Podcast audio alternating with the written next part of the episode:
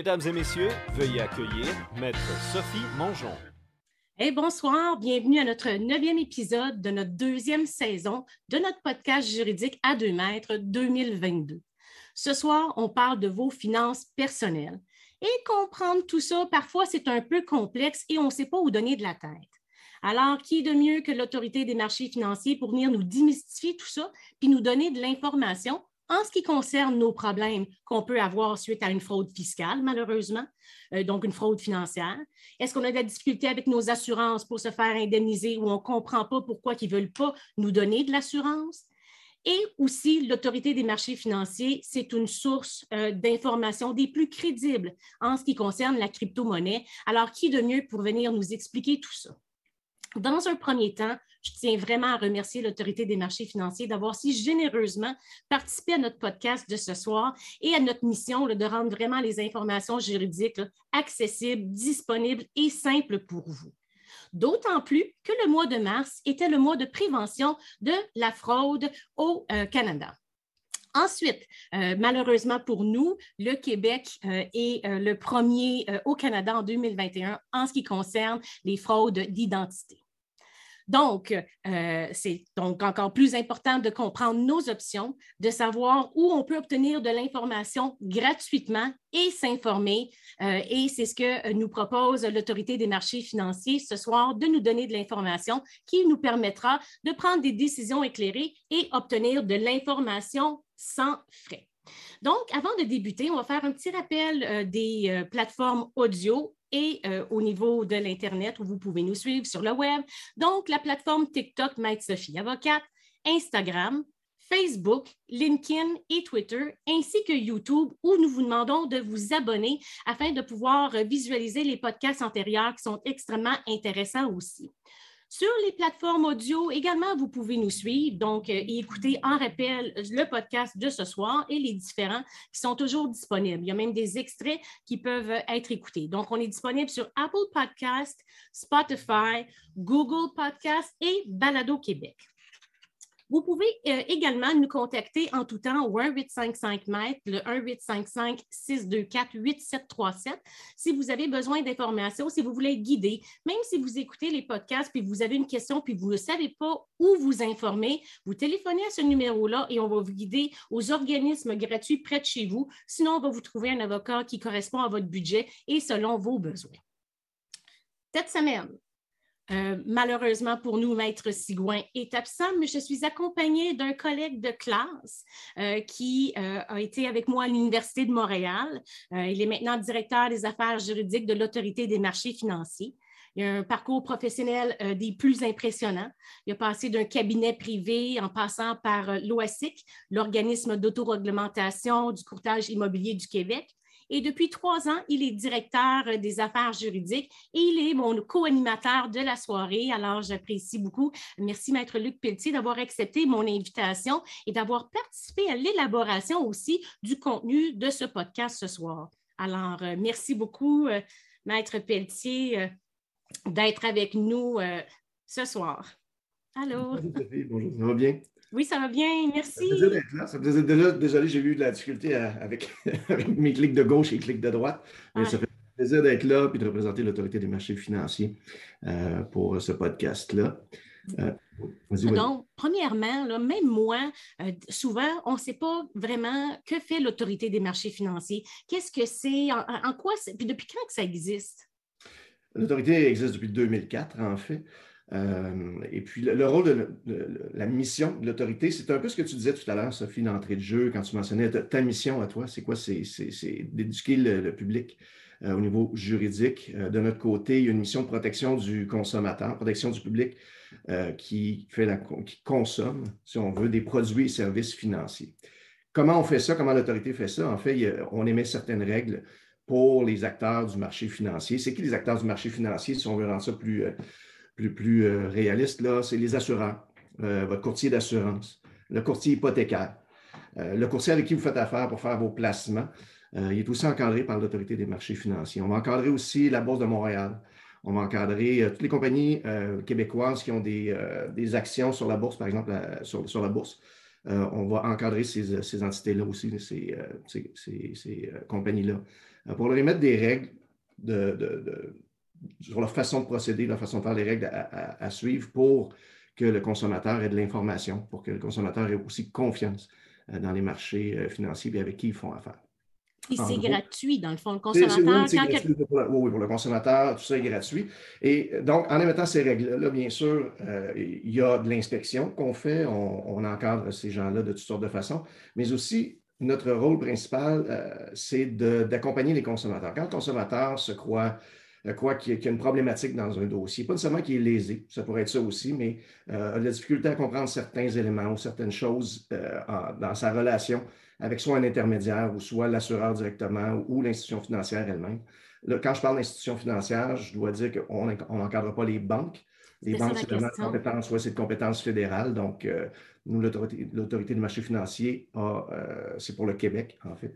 Euh, donc, dans chaque province, il y a un régulateur qui s'occupe de ces choses provinciales. Donc, quand je parle d'institution financière, c'est vraiment euh, du côté, euh, par exemple, les coopératives de, comme euh, Desjardins, par exemple. Ça pourrait être un bon exemple.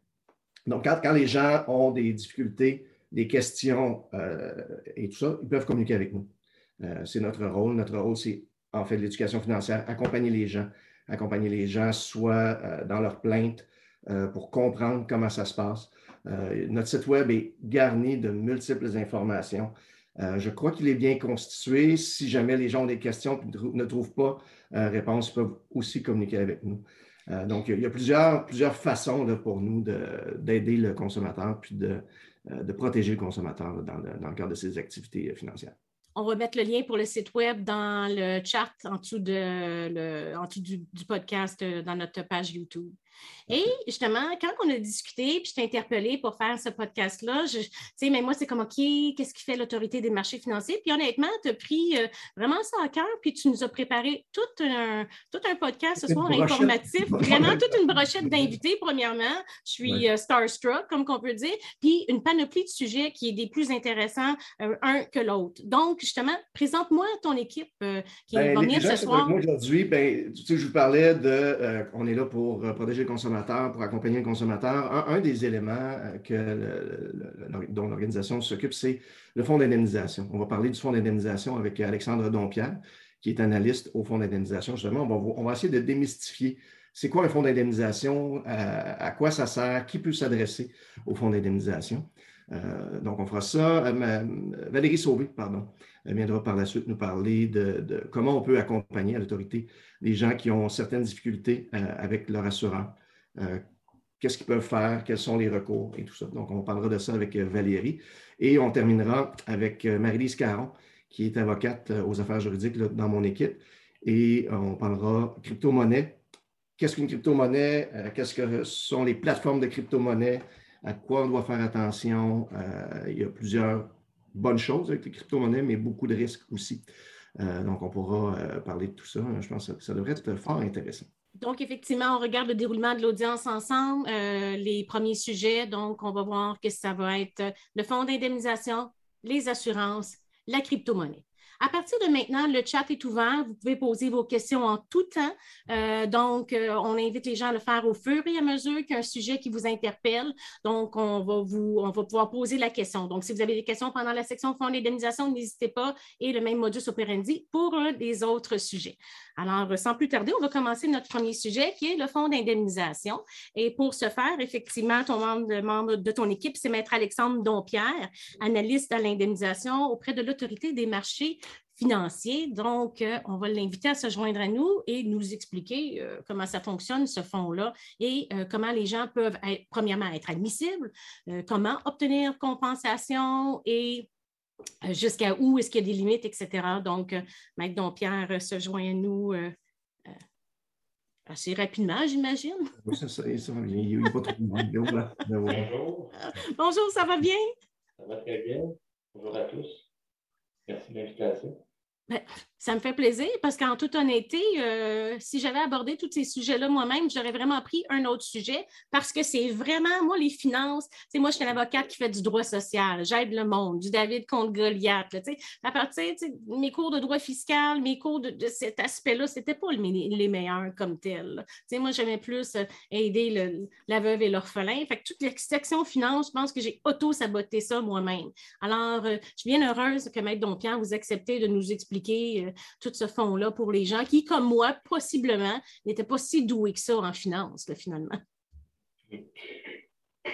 Donc, Alexandre, vas-y, vas-y, vas-y, Alexandre. En fait, je bien débuter par c'est quoi le fonds d'indemnisation? En fait, le fonds d'indemnisation des services financiers existe au Québec pour indemniser les victimes de fraudes financières qui sont commises par certains des acteurs que Luc parlait tout à l'heure. Donc, euh, principalement, on parle des représentants d'assurance, des courtiers, des cabinets en assurance.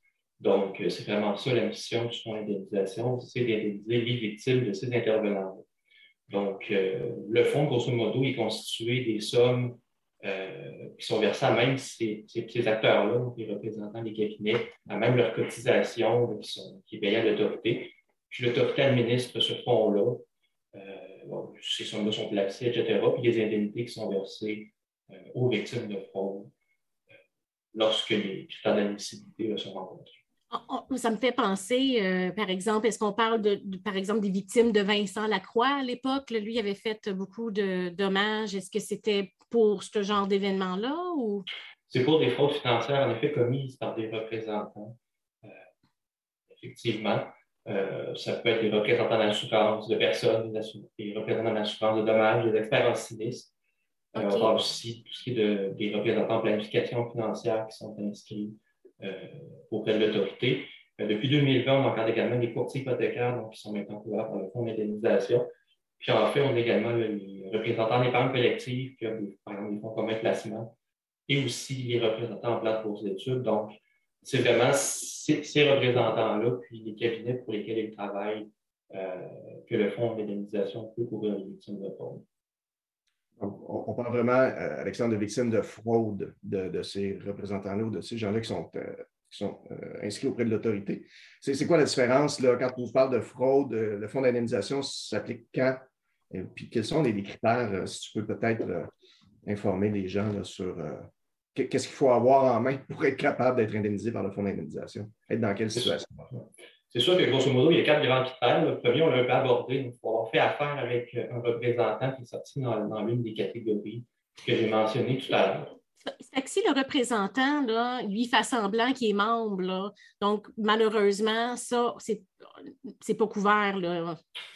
Malheureusement, ça, c'est pas couvert. Il que la personne soit inscrite auprès de l'autorité. C'est sûr qu'il y a une exception à ça. Si, par exemple, une personne a déjà été inscrite à l'autorité à titre de représentant d'assurance, par exemple, qu'elle a perdu son certificat, mais la, couverture peut se prolonger pour une période de deux ans si la victime a déjà été cliente de ce représentant-là alors qu'il était du inscrit auprès de l'autorité. Mais sinon, en général, si une personne s'annonce sur Internet comme représentant, mais qui, ne détient pas les autorisations, cette personne-là est victime de fraude, malheureusement, le fonds d'indemnisation c'est peut-être peut un des éléments euh, sur lesquels il faut insister, que ce soit, que ce soit euh, auprès de l'autorité des marchés financiers ou n'importe ou, des ordres professionnels. Euh, bon, l'autorité, ce n'est pas un ordre professionnel, c'est ce que j'essaie de faire comme, comme, lien ici, mais il y, a, euh, il y a des registres et vous pouvez vérifier sur les sites Web. Euh, par exemple, je parlais de l'autorité des marchés financiers, mais c'est vrai aussi pour d'autres organisations. Vous pouvez aller vérifier la personne avec qui je fais affaire, est-ce qu'elle est inscrite? Si je ne trouve pas son nom, ben peut-être que je devrais lever un petit drapeau puis poser plus de questions et même appeler à l'autorité pour m'assurer, bon, est-ce que ma recherche était bien faite? Et si oui, bien, on pourra confirmer si cette personne-là est inscrite ou non. Et vous pourriez faire euh, aussi une divulgation à l'autorité disant, ben, j'ai telle personne qui m'a approché pour un investissement ou pour faire tel genre de transaction. Et puis nous, on va pouvoir aller enquêter aussi là-dessus. Bon, mais si on récapitule, donc c'est important, si vous avez de l'argent qui est durement gagné, puis vous voulez la confier à une personne avant de la donner, ce n'est pas compliqué sur le web. S'il vous dit qu'il fait partie de l'ordre, par exemple, des courtiers hypothécaires, vous pouvez aller voir s'il est euh, inscrit ou donnez-moi un autre exemple d'un autre ordre. Oui, bien, en fait, comme je te disais, Sophie, j'ai parlé d'ordre professionnel, mais je ne vais pas mélanger les gens. Le, courtier hypothécaire n'est pas dans un ordre professionnel. Le courtier hypothécaire est inscrit auprès de l'autorité des marchés financiers. Un ordre professionnel professionnels, ce serait par exemple euh, les médecins, ce serait. Ben, le barreau, nous autres, on a un ordre. des comptables, ce serait les avocats et, comme de, cette nature-là. Comme les courtiers immobiliers, pour leur part, sont à l'organisation, à l'OACIQ. c'est différent aussi. Ce n'est pas un ordre professionnel non plus, mais je ne veux pas tout mélanger tout le monde. Là. Si on parlait de l'autorité, j'ai fait une erreur. mais si les gens sont inquiets, par exemple, tout de même, il y a un monsieur qui se présente ou une dame qui se présente et dit Écoute, moi, je suis capable de placer ton argent, etc. Puis tu as un doute, où tu peux communiquer effectivement pour vérifier si cette personne-là est accréditée à l'autorité. Clairement. C'est la première chose à faire. Bon, ben c'est ça, ça la règle de base. Parfait. Donc, une fois qu'on s'est assuré en fait, que la personne était autorisée, en fait, le, on l'a dit, le premier critère admissible au fond, que la personne soit autorisée. Une fois que cette condition-là est satisfaite, il faut que la fraude se, déroule dans le cadre de l'ordre d'un produit ou service financier.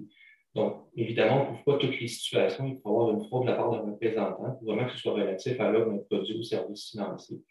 Donc, par exemple un représentant de fraude, en vous offrant une police d'assurance, une fraude dans le cadre, par exemple, de l'ordre un produit d'investissement, ça, ça peut être des situations, par exemple, qui seraient couvertes. Mais ça, à l'inverse, un représentant vous offre de, vous vendre sa voiture, puis dans, dans ce cadre-là, il vous fraude parce qu'il vous a menti, par exemple, sur les caractéristiques de la voiture, mais là, ça peut être une situation qui n'est pas couverte parce que ce n'est pas relatif à l'ordre d'un produit ou service financier.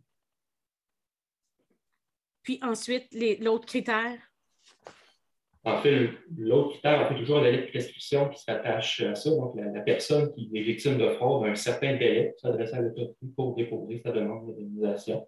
Ce délai-là, il est d'un an. Donc, du moment que la personne a connaissance de la fraude, elle doit, dans l'année qui suit, s'adresser à l'autorité pour déposer une demande d'indemnisation si elle veut pouvoir être. Donc, délai de un an. Puis, un quatrième critère, je pense. En fait, le dernier critère, évidemment, c'est de faire la démonstration qu'on est victime de fraude. C'est pas que le monsieur n'a pas placé mon argent à une bonne place puis je n'ai pas fait assez de rendement. Là. Ça, c'est pas une situation qui est couverte. Non, c'est ça. Nous, on, on couvre vraiment la fraude. La fraude, c'est quoi? Mais c'est, un acte qui est objectivement malhonnête, qui fait dans le but de tromper la victime. Puis la conséquence de ça, c'est de priver ou de mettre à risque les intérêts pécuniaires de la victime. Donc, la fraude, c'est vraiment une faute intentionnelle. Ce n'est pas l'erreur, l'omission ou la simple faute que peut commettre un professionnel dans le cadre de l'activité, des, activités de ses services qu'il rend. Euh, mais c'est vraiment, on est vraiment distinct de ça, c'est vraiment pour la fraude que ça, ça va être pour si je peux me permettre, Sophie, euh, peut-être sur le troisième élément qu'apportait Alexandre sur euh, la, prescription ou la demande qui doit être faite dans l'année de la connaissance de la fraude. si on donne un exemple, par exemple, je, vais avoir, peux, je peux être fraudé aujourd'hui, je ne m'en rends pas compte, je m'en rends compte seulement dans deux ans. Euh, c'est au moment où je me rends compte de cette fraude-là que mon année débute. Euh, si vous avez des doutes, si les gens croient qu'ils ont été victimes de fraude, ils, se posent la question, ils ont juste communiquer avec nous, on va les aider à établir euh, le moment de leur connaissance, puis de savoir est-ce qu'ils rentrent dans le délai. Peut-être chose, chose aussi à ajouter là-dessus.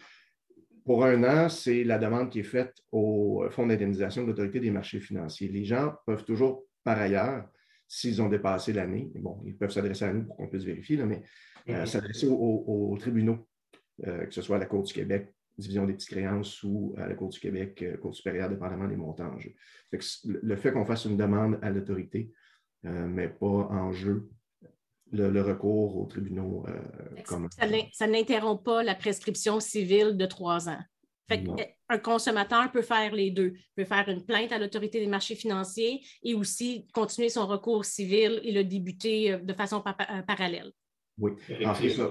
Oui, c'est ça. Puis, excuse-moi, excuse Alexandre, je parle par-dessus toi, mais euh, la personne ne pourra pas être indemnisée deux fois pour la même perte, cependant. Ça, c'est clair, mais la, demande à l'autorité est beaucoup plus simple dans la mesure où on accompagne les gens et il n'y a, pas le tribunal qui vient au, bout du compte. Puis les réponses, souvent, vont être données à l'intérieur du délai de prescription civile. Ce n'est pas une, demande qui tarde. Dans le fond, quand une fois qu'on, par exemple, on constate qu'on est victime de fraude, c'est quoi les démarches du consommateur? Bon, le consommateur, bon, premièrement, c'est de, de, de, réunir sa preuve, entre guillemets, capable de réunir des documents, c'est capable d'en réunir, c'est sûr. À ce moment-là, il peut déposer sa demande, puis de notre côté, on va essayer d'aller cueillir l'information, assister le consommateur dans ce, dans ce processus-là. Euh, c'est sûr que l'analyse des dossiers, ça peut, tout dépendant des fraudes, ça peut, tout dépendant des situations, le délai d'analyse peut varier. Donc, c'est pour ça que des fois, on dit aux gens, mais ça ne nous empêche pas, en parallèle, d'entamer des recours civils si penser pouvoir être prescrit dans un certain délai. c'est comme, comme Luc disait, c'est vraiment deux recours qui peuvent cohabiter. Mais nous, c'est sûr qu'en parallèle, on, tente toujours de pouvoir analyser les dossiers et prendre la décision dans le meilleur délai possible. Mais ça dépend vraiment de chaque dossier. Puis il faut que les gens aussi en soient conscients lorsqu'ils savent ça. C'est un formulaire hyper compliqué ou c'est un formulaire qui est simple? Est-ce qu'il peut le remplir par lui-même ou faut qu'il soit assisté justement d'un euh, employé ou d'un préposé ou à, la clientèle chez vous? Une victime de fraude peut le compléter par elle-même, le cheminer, que ce soit par la poste ou par d'autres moyens. Mais effectivement, on pose certaines questions, mais nous, de toute façon, dans le cadre de l'analyse du dossier, on va toujours prendre le temps de communiquer avec la personne, de prendre plus d'informations, on va l'interroger, essayer de vraiment comprendre la situation, qu'est-ce qui s'est passé. Puis, euh, elle est assistée dans le processus, on n'avait pas laissé à Puis, est-ce qu'il faut avoir fait une plainte à la police aussi ou ça, c'est pas important? C'est pas. Euh... C'est pas, pas, en fait, c'est pas un critère. la personne peut le faire, c'est pas une obligation. Euh, c'est sûr que nous, l'autorité, on peut statuer que la personne a été condamnée ou non au criminel. Donc, nous, c'est sûr que notre, notre fardeau, c'est vraiment la, la, balance des probabilités. On n'a pas un fardeau euh, hors de tout doute raisonnable qu'on peut avoir, par exemple, au criminel. Donc, c'est la distinction qu'on doit faire. Alexandre. vas-y, vas Luc, c'est correct. Ah, J'allais dire, Alexandre, est-ce qu'il y, y, a une limite? Euh, disons, je, je, me suis fait, je, crois que je me suis fait frauder pour à peu près 300 000 Je m'adresse au fond. Euh, quelles sont les, les, limites applicables? C'est sûr que l'indemnité maximale que le fonds d'indemnisation peut verser pour une réclamation, c'est 200 000 euh, C'est vraiment l'indemnité maximale qu'on peut verser. Puis, euh, je pense que c'est ce qui est prévu dans la loi dans la mais disons, par exemple, je me suis fait flouer pour 200 000. Est-ce que je peux avoir 200 000 ou c'est tout un, pour un prorata, mettons, de, ton dommage? Si j'ai été floué pour un million, je vais recevoir 200 000, mais si j'ai été floué pour 200 000, est-ce que je vais recevoir 200 000 aussi? Ou c'est un oui, Oui, c'est vraiment le maximum. Donc, si quelqu'un, par exemple, dans une situation qui se fait frauder pour 300 000, il va l'indemnité maximale à ce moment-là. Euh, parlant aussi d'indemnité, il faut, comprendre que nous, on couvre vraiment les, pertes financières. on ne vise pas nécessairement à indemniser les par exemple, des gains qui auraient été promis des gains qui n'ont pas été réalisés, euh, qui ont été promis, par exemple, par le fraudeur. Euh, on ne vise pas non plus à, indemniser les gens pour des, justement des frais d'avocat ou des frais qu'ils auraient encourus pour tenter de récupérer le, capital, par exemple, qui leur a été volé. Puis, on n'indemnise pas pour des dommages tels que perte de jouissance ou euh, des troubles, des inconvénients ou des dommages moraux. Donc, nous, c'est vraiment limité à la perte financière qui découle de la fraude. Par exemple, Alexandre, tu me diras si mon exemple est juste, mais euh, si la personne avec qui vous faites affaire vous dit, ben, euh, Alexandre, par exemple, euh, donne-moi un 20 000 tu vas voir, en, six mois, je vais faire fructifier ça, puis tu vas, tu vas avoir, je vais te redonner un 30 000 c'est sûr, que tu vas faire un gain de 10 000 Si la personne finalement part avec l'argent, l'investisseur va pouvoir réclamer 20 000 et non pas 30 000 parce qu'on lui avait promis le 10 000 de plus.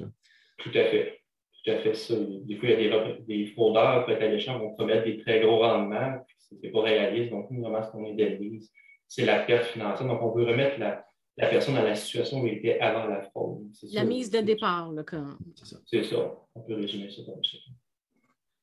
Euh, Vas-y, Luc, parce que j'avais juste une dernière question. Dans le fond, la question que je voudrais poser, c'est si vous avez un conseil justement à donner à des gens qui ont des placements à faire ou des, s'assurer qu'ils ne se font pas flouer ou, ou, qui ont des difficultés, ça serait quoi vos, vos conseils en ce qui concerne la fraude? En fait, mon, premier conseil, on en a parlé un peu tout à l'heure, c'est vraiment de s'assurer que la personne avec qui on fait affaire, tout d'abord, est inscrite auprès de l'autorité pour offrir les produits financiers qu'elle veut vous offrir. Ça, ça serait la, première mise en garde de base. Euh, autre chose à, laquelle on peut faire attention, c'est de, quand on fait des chèques, des fois, faire attention faire des chèques, euh, par exemple, à des représentants personnellement. Euh, il faut faire attention. Il faut faire preuve de prudence. Ce n'est pas interdit, des fois, d'avoir à des chèques à des représentants. Euh, par exemple, les représentants peuvent percevoir des fois des primes pour les assureurs, mais il faut juste être vigilant quand on vous demande de faire des chèques, par exemple, quand un représentant vous demande de faire des chèques à son nom personnel. Euh, sinon, bon, il faut faire attention, il ne pas signer des documents en, blanc, des formulaires, etc. C'est le genre de pratique qui est de toute façon. Euh, donc, il faut faire attention à ce volet-là. Aussi, quand on signe des documents, soit pour souscrire des produits ou autres, toujours en demander une copie ça peut d'avoir des documents que vous avez signés. Euh, puis aussi, des fois, quand on a des doutes sur, par exemple, le produit ou l'offre qui nous est faite par un représentant, on, doit poser des questions pour s'assurer qu'on comprend bien avant d'accepter une offre, de souscrire à, un produit financier ou avant qu'on plie notre argent quelqu'un. Donc, euh, s'assurer de bien comprendre, c'est généralement un gage de succès. C'est des bons conseils je pense que c'est des conseils de base qui s'appliquent dans cette situation-là, puis pas mal dans toute situation de contrat aussi avec qui tu fais affaire. Euh, donc, euh, Luc, toi, as-tu quelque chose à rajouter sur ce sujet? la question que tu as posée, Sophie, c'est exactement la question que j'avais en tête. Donc, euh, Les grands esprits se rencontrent. Hein? Après tant d'années de, droit, on est de la même écurie, hein, à l'Université de Montréal. Donc, hein, on, les grands esprits se rencontrent. J'ai goût de vous répondre, Maître Dompierre. Merci beaucoup de nous avoir éclairé là-dessus. C'était concis, simple. On sait qu'est-ce qu'on fait dans ces circonstances-là. Moi, je ne savais même pas que ça existait. Je suis très contente. On va partager la nouvelle afin de s'assurer. C'est disponible. Pourquoi ne pas y avoir accès? Euh, si c'est là, puis vous avez été victime d'une fraude ou vous avez perdu des économies que vous avez travaillé fort à obtenir, ben, l'Autorité des marchés financiers est là pour ça. Alors, ben, merci beaucoup, Maître Dompierre merci, c'était l'objectif. Puis, si les gens ont des questions, n'êtes pas à nous appeler, puis on pourra regarder avec eux de quelle façon on peut vous aider. Super, merci beaucoup. Merci, bonne soirée. Bonne soirée. Donc là, dans le fond, on va aborder le deuxième sujet qui euh, concerne un peu le travail chez nous, qui est les assurances. On en fait un peu parce qu'évidemment, nous autres, nos accidentés du travail, nos accidentés de la route euh, ou des gens qui se blessent tout simplement, c'est un peu, c'est notre spécialité. Mais souvent, on va en faire affaire aussi avec leurs employeurs ou des fois, les organismes vont les refuser, puis ils vont faire affaire avec des assurances.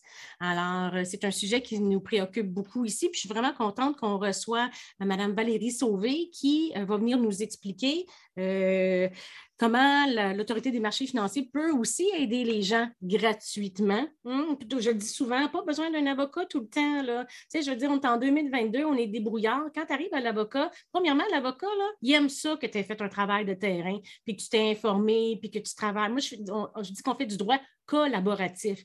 Fait que si tu as fait ton travail, tu vas nous faciliter le travail si, au lieu, si ça se rend à un avocat. Puis en plus, ça va vous coûter moins cher. Il y a beaucoup de choses qui peuvent se régler à l'amiable en justement en, euh, discutant avec des gens de l'autorité des marchés financiers, donc Mme Valérie Sauvé, qui est analyste à la direction de l'éducation financière.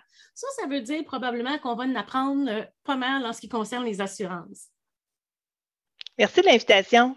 Ah, ben ça me fait plaisir. Merci beaucoup, Mme Sauvé, de venir euh, nous, sauver là-dedans, un petit jeu de mots par rapport à l'assurance. Alors, euh, dites-moi donc, euh, expliquez-nous un peu ce volet de l'autorité marché, du marché financier par rapport aux assurances. Ben, en fait, ce n'est pas tout le monde qui sait que lorsqu'on a une question ou un problème en assurance, on peut communiquer avec l'autorité des marchés financiers. on l'a expliqué, on a un centre d'information, il y a des agents qui sont là tous les jours de la semaine pour répondre à des questions des consommateurs. Les questions sont vraiment diverses. Euh, par exemple, l'été s'en vient, les gens veulent s'acheter des roulottes, veulent voyager au Québec. Donc, on reçoit des questions comme ça s'assure comment une roulotte? Est-ce que j'assure ça avec mon assurance automobile ou avec mon assurance habitation? On reçoit aussi des questions par rapport à des infiltrations d'eau dans les roulottes, c'est le temps de l'année. On reçoit beaucoup de questions en assurance automobile et habitation en général. Hein. Ça prend combien de temps pour régler une réclamation ou mon assureur refuse de couvrir mes dommages, qu'est-ce que je peux faire? L'assurance invalidité, c'est un autre gros sujet aussi, je dois dire, parce qu'il y a des réclamations qui sont refusées ou les consommateurs se posent des questions sur la définition d'invalidité au contrat. Et finalement, on peut recevoir aussi des questions du type est-ce que cette personne-là est bien inscrite à l'autorité pour me vendre des assurances? On en a parlé tantôt. Euh, on invite les gens à nous appeler là-dessus, ça c'est sûr et certain. Mais je dirais qu'en gros, ça touche l'assurance automobile, habitation, invalidité. C'est trois gros sujets, mais toutes les questions sont permises et on invite les consommateurs à nous appeler pour tous les types de questions en assurance. Si vous me permettez, j'ai une question dans le chat qui est ceci. Ce qui arrive souvent, puis j'imagine c'est des chaque cas est un cas d'espèce, tout ça, mais tu sais, euh, j'ai des gens, moi, qui vont, euh, qui vont téléphoner puis qui vont dire ben, écoute, été assuré, été assuré pendant 4-5 ans, puis là, je fais une réclamation, puis tout d'un coup, on me dit que j'aurais jamais dû être assuré. Est-ce qu'ils peuvent vous appeler dans des circonstances comme ça? Oui. Euh, que ce soit une réclamation qui est refusée ou ce genre de situation-là où on nous dit, ben avoir ce que l'assureur dit, moi, avoir su, je ne vous aurais pas assuré et donc je vous remets vos primes et on ne veut plus entendre parler de vous. Et c'est possible qu'il euh, y ait lieu de se poser des questions. Et oui, on peut nous appeler tout à fait, puis on va explorer la situation avec vous. Ah, c'est fantastique, ça. à partir de là, il y a un, agent ou une personne qui répond, puis qui va nous guider selon les options, puis, euh, chaque cas d'espèce, bien sûr, parce qu'évidemment, les circonstances sont particulières. C'est, de l'assurance individuelle, fait que souvent, c'est, différent. Valérie, si tu peux. Euh, oh, mais vas-y, vas-y. Tu, allais dire quelque chose, Aline. Non, non, ça va. Ben, j'allais dire, jusqu'où l'autorité peut accompagner les gens justement dans leur demande. Jusqu'où on peut aller, c'est quoi nos limites et puis qu'est-ce qu'on offre comme accompagnement? Ben, c'est certain, quand quelqu'un vit une insatisfaction comme ça avec un assureur, moi, la première chose que je recommande, c'est juste d'aller au premier palier, de demander à parler à un superviseur, à une superviseure. Est-ce qu'il y a quelque chose qu'on peut faire à propos de mon dossier? Des fois, de changer d'interlocuteur ou de demander une révision du dossier, ça peut faire la différence. Si ça ne se règle pas, appelez-nous à l'autorité, et on, on va essayer de comprendre ensemble qu'est-ce qui se passe. Est-ce qu'il y a une exclusion qui est clairement établie au contrat qui dit ben l'assureur ne vous, couvrira pas, c'est vraiment clairement exclu dans le contrat? Ou si c'est d'autres choses, est-ce qu'il y a un élément qui n'a pas été vu? Est-ce qu'il y a un argument qui n'a pas été entendu? Et si c'est le cas, ben, peut-être qu'il y a lieu de porter plainte auprès de l'assureur. Et ce qu'il faut savoir, c'est que la loi prévoit que tous les assureurs doivent avoir en place un mécanisme de traitement des plaintes. Donc, ils sont obligés de recevoir toutes les plaintes, de les analyser et de les traiter, de donner une réponse motivée. Et l'autorité est chargée de veiller à l'application euh, de ces dispositions-là. Donc, on va vous accompagner. Hein. On a un formulaire de traitement, on a un formulaire pour vous déposer une plainte qui est sur le site Web de l'autorité. On va vous inviter à le compléter. Et le formulaire est fait de façon à ce que vous ayez vraiment toutes les informations qui vont permettre à l'assureur de traiter votre plainte. Donc, évidemment, vos coordonnées, mais quels sont vos arguments et de quelle façon vous vous attendez à ce que votre plainte soit traitée, quelle est l'issue que vous souhaitez dans le fond pour que le dossier se règle? Donc, peut-être que ça va se régler. À ce moment-là, on, se le souhaite, mais si ça ne fonctionne pas, ben, avec votre permission, nos analystes à l'autorité vont examiner l'ensemble de votre dossier, donc le contrat d'assurance évidemment, mais les expertises qui ont été déposées au dossier, les notes, puis là, on va regarder, est-ce qu'il y a un élément dans le dossier qui peut amener les parties à vouloir négocier une entente? Donc, l'autorité offre des services de médiation ou de conciliation dans certaines circonstances. C'est intéressant, c'est gratuit. Ça ne s'applique pas dans tous les cas, mais s'il y a un élément qu'on peut faire valoir auprès de l'assureur pour l'inciter à vouloir déposer une offre ou à régler un dossier, bien, on va le faire. Est-ce que les assureurs sont obligés de participer à la médiation si vous le proposez? Euh? Ou ils peuvent Non, le mot dit médiation, conciliation. Ça prend, euh, ça prend la volonté des deux parties, ça c'est sûr et certain, mais c'est une alternative aux tribunaux, c'est gratuit et je pense que des fois, c'est juste une question que la communication est coupée. Des fois, les parties ne se parlent plus. Et là, on a un bel outil qui permet justement de, recommencer à communiquer, puis peut-être de tenter de régler le dossier à l'extérieur des recours juridiques. Madame Sauvé, disons le, délai pour procéder, euh, parce que ça, nous autres, quand, on est appelé au 855 mètres, c'est tout le temps. Dans combien de temps, dans combien de temps, la majorité des Québécois vivent euh, de paye en paye, malheureusement. Donc, disons, entre une plainte qui est déposée à l'autorité puis une séance de médiation, conciliation, on peut penser à combien de temps? Bien, là, c'est sûr que d'abord, il faut faire traiter la plainte. Il faut laisser le temps à l'assureur de regarder le dossier, de donner une réponse motivée. Donc, il y a ce délai-là. Et je ne peux pas promettre que la semaine d'après, euh, le dossier est réglé, malheureusement, comme dans, toutes les organisations. On doit mettre l'épaule à la roue, on doit prendre connaissance de l'ensemble des documents, on doit recevoir le dossier de l'assureur, l'analyser. Donc, c'est certain qu'il ne faut pas compter là-dessus là, pour, euh, pour assumer euh, la prochaine épicerie ou c'est un outil, mais ce n'est pas une aide de, premier recours. Ben, si jamais ça vous arrive, puis vous êtes en attente avec une compagnie d'assurance, ben là, sachez qu'il y a de l'assurance emploi maladie qui est disponible 15 semaines et puis ou de l'assurance emploi euh, euh, régulier aussi. donc, euh, mais on parle à peu près quoi de 2-3 mois ou plus de 5-6 mois? Ça peut être de quelques mois. Je ne peux pas préciser parce que ça va dépendre de, la, quantité de plaintes qu'on peut recevoir dans une année. C'est sûr. Puis je sais que la pandémie n'a pas aidé vraiment non plus pour les traitements de dossiers ou quoi que ce soit. Mais tu sais, si on parle d'un délai raisonnable devant nous, nous autres, les droits, les tribunaux administratifs, là, on parle de 5-6 mois. Moi, je trouve que c'est toujours raisonnable pour faire les échanges de documents. On pourrait dire que c'est un délai raisonnable, ça. Je pense que oui. Donc, euh, justement, comment on aide, euh, l'AMF aide les consommateurs euh, au niveau des services d'assistance et quoi d'autre que l'AMF fait pour les, consommateurs au niveau de l'assurance? Bien, d'abord, on offre de l'information neutre sur les produits d'assurance. Donc, on en a parlé tantôt sur notre site Web. On peut se rendre pour en apprendre plus. Ensuite, évidemment, on peut nous appeler pour obtenir de l'information sur nos droits et nos obligations en matière d'assurance. On on donne de l'information. Il y a des services de médiation et de conciliation euh, dans certains cas. Donc, euh, je pense que c'est vraiment d'aller voir sur le site Web l'ensemble des services et l'information qui est donnée en assurance. Valérie, tout à l'heure, tu as évoqué, excuse-moi Sophie, hein, je, j'essaie de faire mon rôle de co-animateur. Ben oui, ben oui, certainement. Moi, je suis là, puis je lis mes notes là, pour être sûr hein. de tout couvrir. Tout c'est naturel, alors vas-y, vas-y. Valérie, tout à l'heure, tu as mentionné euh, un exemple par lequel la personne, ça fait cinq ans qu'elle est assurée, et puis finalement, l'assureur décide de ne pas couvrir et dire Oh, j'aurais jamais dû t'assurer. Euh, est-ce que tu as des trucs ou des. Qu'est-ce qu'un assuré pourrait faire pour éviter d'avoir des problématiques avec son assureur avant même de faire une réclamation?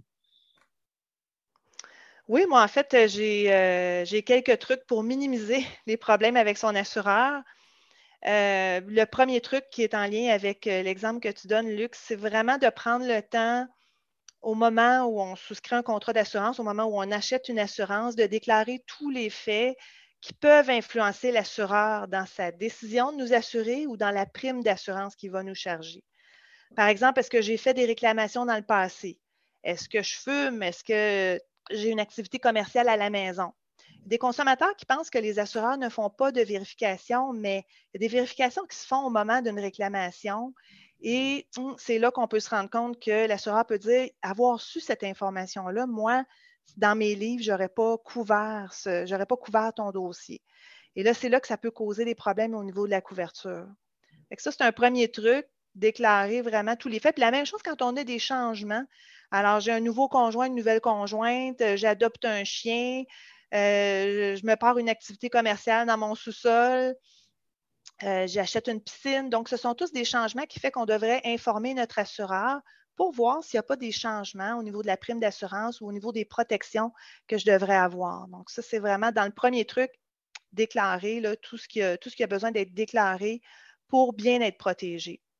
Peut-être si je peux me permettre, Valérie, euh, c'est pour ça que les, tribunaux, même, ont qualifié le, contrat d'assurance d'un contrat de la plus haute bonne foi.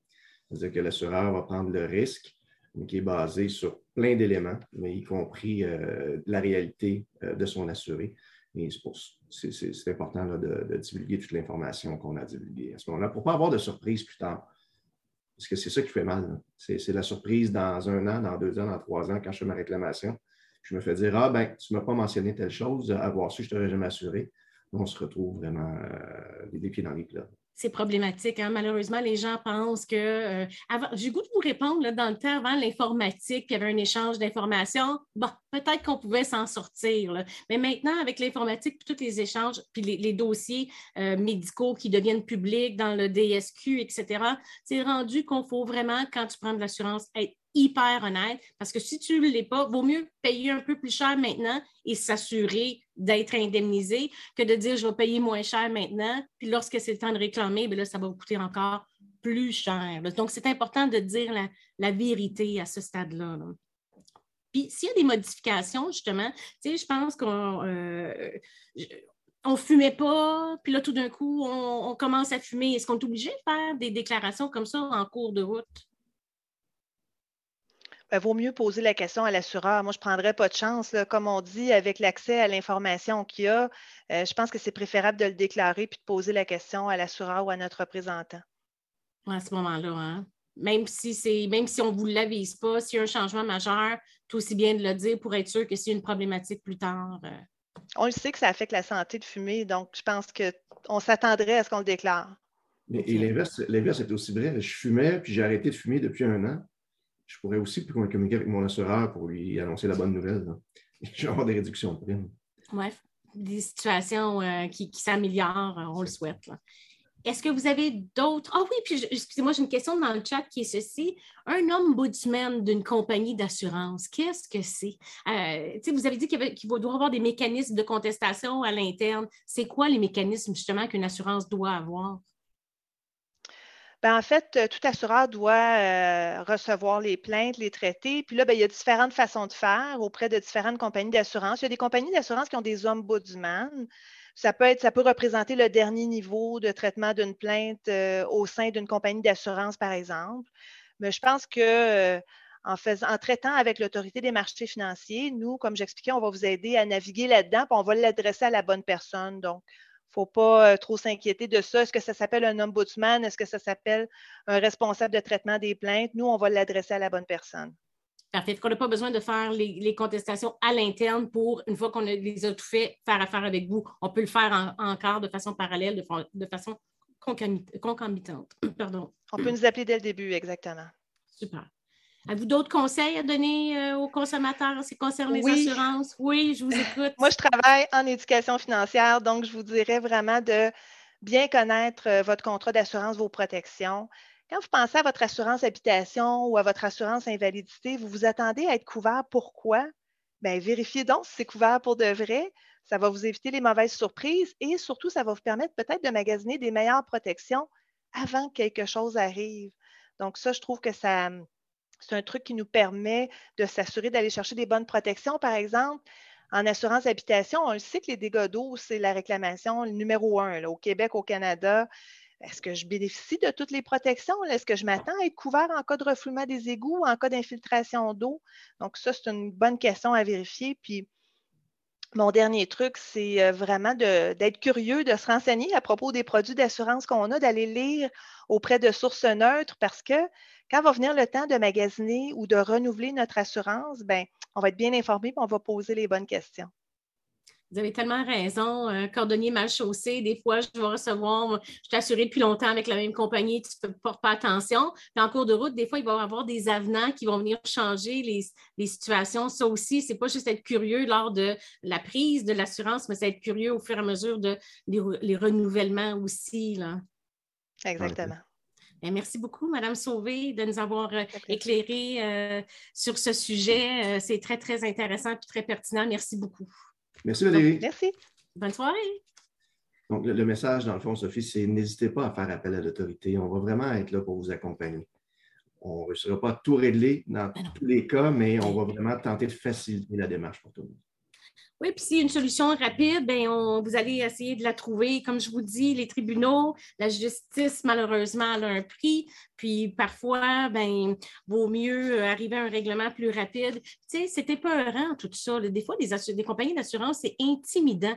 Euh, nous autres, on est habitués de naviguer là-dedans, mais tu sais, recevoir une lettre d'un assureur, des fois, qui a trois, quatre pages, puis après ça, c'est écrit vous avez des délais, informez-vous, etc. Parfois, c'est très, très intimidant. Puis, l'autorité, ce que je constate, puis moi, je suis pro service gratuit, je le répète, la semaine prochaine, on reçoit Jury Pop. Ils sont là, là. Donc, c'est un, organisme qui est vraiment disponible et qui est là pour vous. Donc, on ne le répétera pas assez. Et là, justement, c'est une des raisons pourquoi je t'ai interpellée. Euh, euh, sur TikTok, j'ai beaucoup de petites capsules, puis j'ai vu vos, euh, vos, publicités passer sur la crypto-monnaie auprès des jeunes. On sait que la plateforme TikTok, c'est une plateforme qui intéresse beaucoup les jeunes par la rapidité d'information, mais malheureusement, parfois, on dirait que ça crée la pensée magique. Et quand je voyais ça, je me dis, mon Dieu, puis même mes enfants, des fois, oh maman, puis je suis comme, non, faites attention, tout ça. Fait que je cherchais une façon de donner de l'information plus que crédible. Et euh, c'est la raison principale pourquoi je t'ai contacté justement pour qu'on aborde ce sujet épineux de crypto-monnaie, ce que j'ai appris aussi qui s'appelle crypto-actif. Alors, qui, euh, comme membre de ton équipe, t'a invité pour venir nous expliquer tout ça? Euh, c'est Marie-Lise Caron, qui est avocate dans mon équipe, qui va venir discuter de crypto-actifs. Marie-Lise a à son actif, justement, plusieurs conférences auxquelles elle a cité, tout ça, puis c'est vraiment une référence. Euh, au niveau de la crypto-monnaie et euh, ces, éléments-là, donc ma crypto-monnaie, crypto-actif. Donc, Marie-Lise est en train de se joindre. Et euh, Marie-Lise est une source intarissable d'informations. donc, je pense qu'on n'aura même pas besoin de poser une question. Non, ben c'est ça. Ben, c'est clair, on va poser la question, puis après ça, euh, ça va être parti. Euh, bonsoir, Maître Caron, vous allez bien? Bonsoir, merci beaucoup pour l'invitation. Je vais bien, puis j'espère que c'est la même chose pour vous aussi. Oui, ça se passe très, très bien. Je ne sais pas si vous avez entendu tantôt, il y a eu comme le feu dans ma rue. Vous n'avez pas entendu les ah, ambulances, rien? Ah bon, ben, tant mieux. Fait que oui, ça va très, très bien. Euh, tout est, euh, tout est une belle soirée. J'en apprends beaucoup. Et euh, j'étais très impatiente d'arriver à cette section ici pour comprendre qu'est-ce qui se passe parce que la crypto-monnaie, qu'est-ce que c'est et comment vous pouvez nous aider à comprendre tout ça? Bien, c'est vrai que la crypto-monnaie devient de plus en plus un sujet d'actualité. Autrefois, on semblait euh, laisser la crypto-monnaie aux, environnements un petit peu plus marginaux, mais maintenant que les médias de masse en parlent plus couramment, euh, on dirait que la crypto-monnaie fait du chemin dans nos discours, dans nos discussions, puis euh, que du même coup, ça suscite un intérêt et une curiosité. Donc, euh, ce soir, c'est le sujet dont je vais vous entretenir. Puis, euh, je tiens quand même à mentionner que malgré tout l'enthousiasme, je peux démontrer euh, durant l'allocution ou les échanges qu'on va avoir, bien, je, m'en garde tout le monde. Ce pas des conseils d'investissement que je m'apprête à vous donner. Et je réitère que c'est quand même une activité qui est risquée. C'est faire mener des transactions en crypto-monnaie. Donc, il vaut toujours mieux s'assurer que c'est pour nous. Mais maintenant que la parenthèse est faite, je vais répondre à la question euh, de départ qui est qu'est-ce que la crypto-monnaie? Donc, la crypto-monnaie, c'est un peu euh, la jonction de deux mots. Crypto, qui fait référence à la technologie, la cryptographie qui nous permet de sécuriser le tout, et monnaie. Par contre, c'est un peu trompeur parce que la crypto-monnaie n'a pas cours légal. C'est pour ça que euh, souvent, on y préfère un terme un peu plus générique comme le mot cryptoactif. Pris globalement, on pourrait dire qu'un crypto-actif, c'est quelque chose qui a une valeur économique. Une valeur économique, on va voir, qui peut fluctuer grandement. C'est très volatile. Euh, il y a quelques tentatives, bien sûr, d'avoir ce qu'on appelle les crypto-monnaies stables, donc des crypto-monnaies qui sont appelées à moins varier puisqu'adossées euh, à une devise ou à, à de l'or ou à une marchandise. Mais euh, généralement, quand on parle de crypto-monnaie, surtout à des non-initiés, on entend surtout le Bitcoin, qui est probablement la crypto-monnaie la plus populaire, celle qui a le mieux pénétré nos esprits, euh, ou l'Ether. Mais euh, il y en a d'autres aussi. Il faut savoir qu'il y en a un grand, grand nombre. Et plus le temps passe, plus la quantité de jetons répondant à la description de crypto-actifs est appelée à grandir.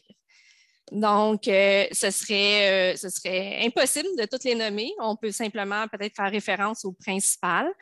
Il faut aussi savoir que ce grand nombre-là vient du fait que désormais, c'est plutôt facile avec les ressources qu'on retrouve en ligne ou dans des communautés également en ligne de créer son propre jeton et donc de créer un jeton qui pourra euh, servir à un écosystème.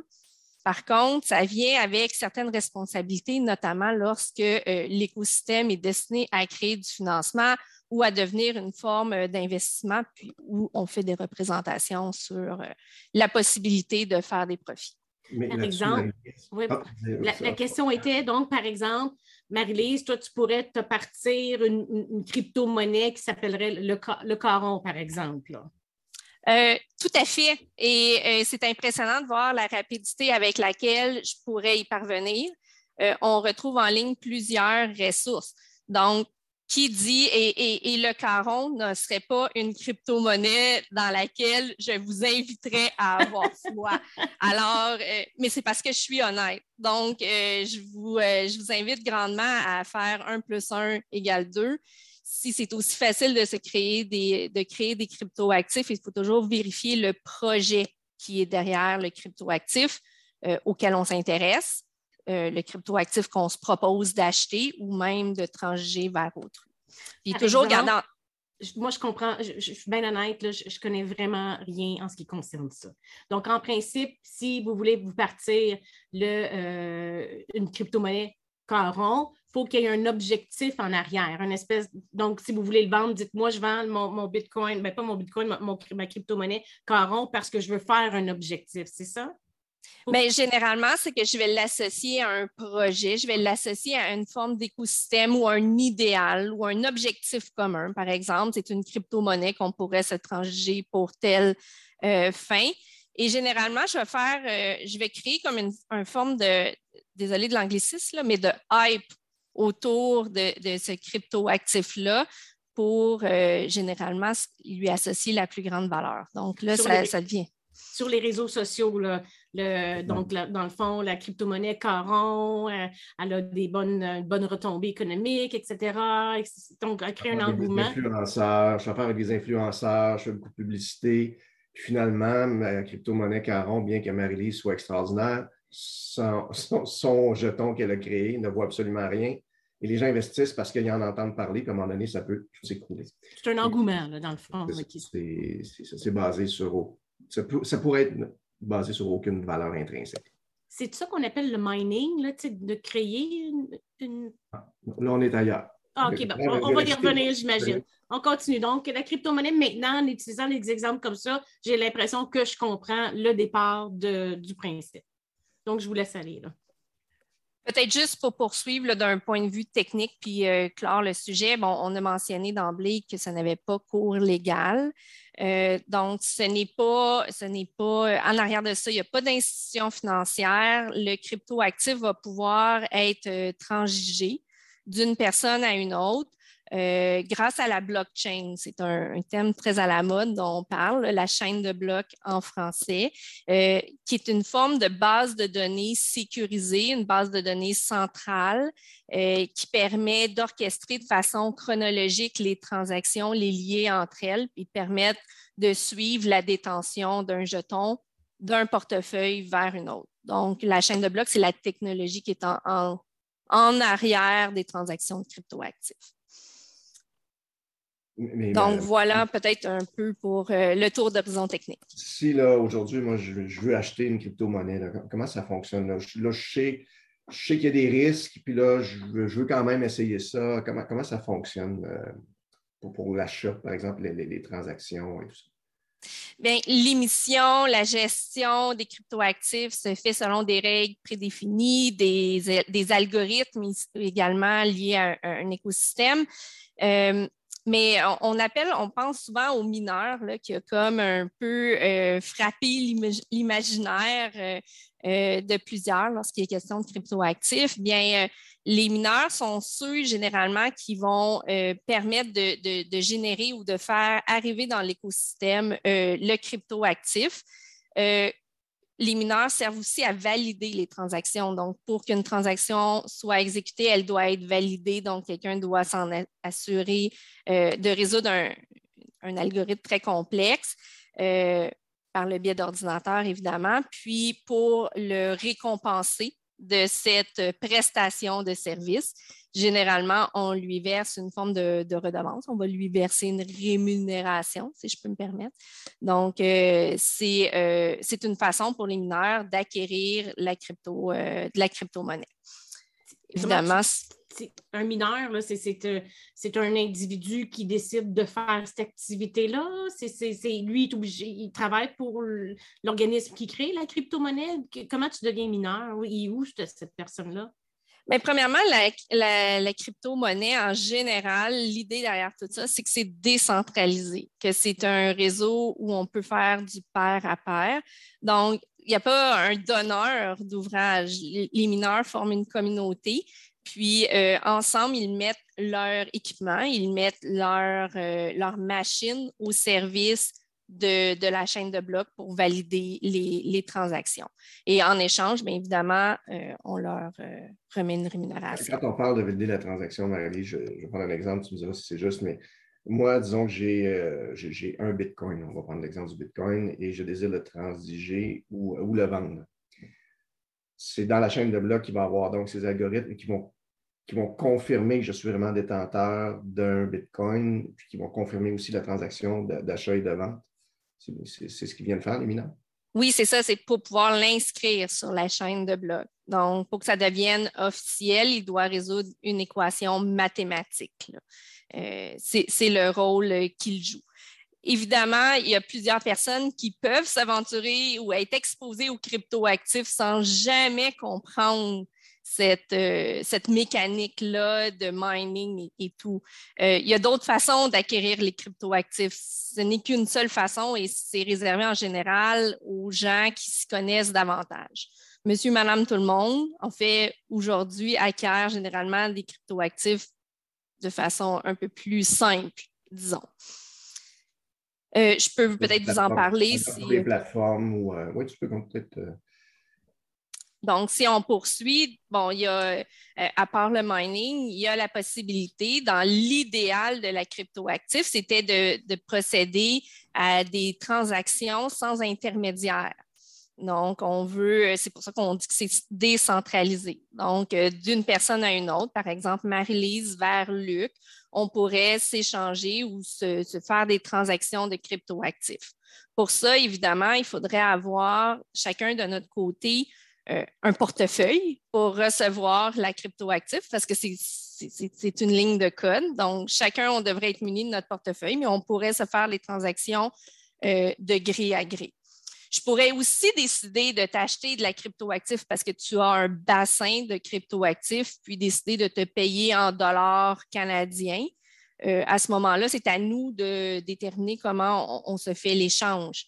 Euh, soit je te fais un virement Interac ou je te donne un montant euh, X en échange de la crypto-monnaie que tu t'engages euh, à me, retourner via, le, via la blockchain. Évidemment, ben là, il faut s'assurer que les, parties sont bien payées, que les, prestations sont bien échangées. Ça, il faut quand même avoir confiance en notre interlocuteur. mais si on fait du gré à gré, justement, dans cet exemple-là, il faut quand même un niveau de connaissance je dirais, euh, minimal, parce qu'il va falloir qu'on soit responsable chacun de notre côté, de notre portefeuille, puis de détenir les clés, notre clé privée et notre clé publique pour euh, pouvoir faire notre, euh, la transaction qu'on souhaite. Donc, c'est les clés. Ça, c'est ça. Oui, moi, j'ai entendu. Comment, on peut simplifier ça, Marie-Lise? Là? là, une, clé. là, je suis, OK, je détiens ou, ou j'ai rien, là? Je suis intéressé de faire l'acquisition d'une crypto-monnaie, je, fais quoi? Ben, on a toujours un. Notre trousseau de clés est toujours composé de deux clés. Il est composé d'une clé privée et d'une clé publique. Donc, les deux clés euh, vont servir soit à recevoir ou à dépenser.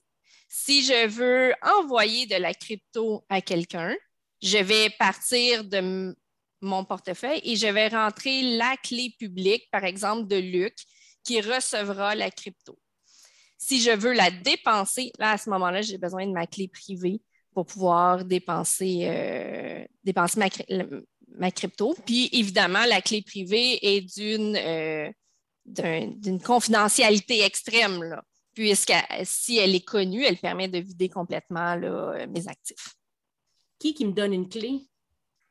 Euh, bon, ça, ça vient avec le, set euh, de départ, désolé de l'anglicisme, le set de départ qu'il nous faut euh, pour pouvoir être autonome dans cet univers-là. Ça vient avec le portefeuille électronique dont j'ai besoin pour pouvoir être actif dans.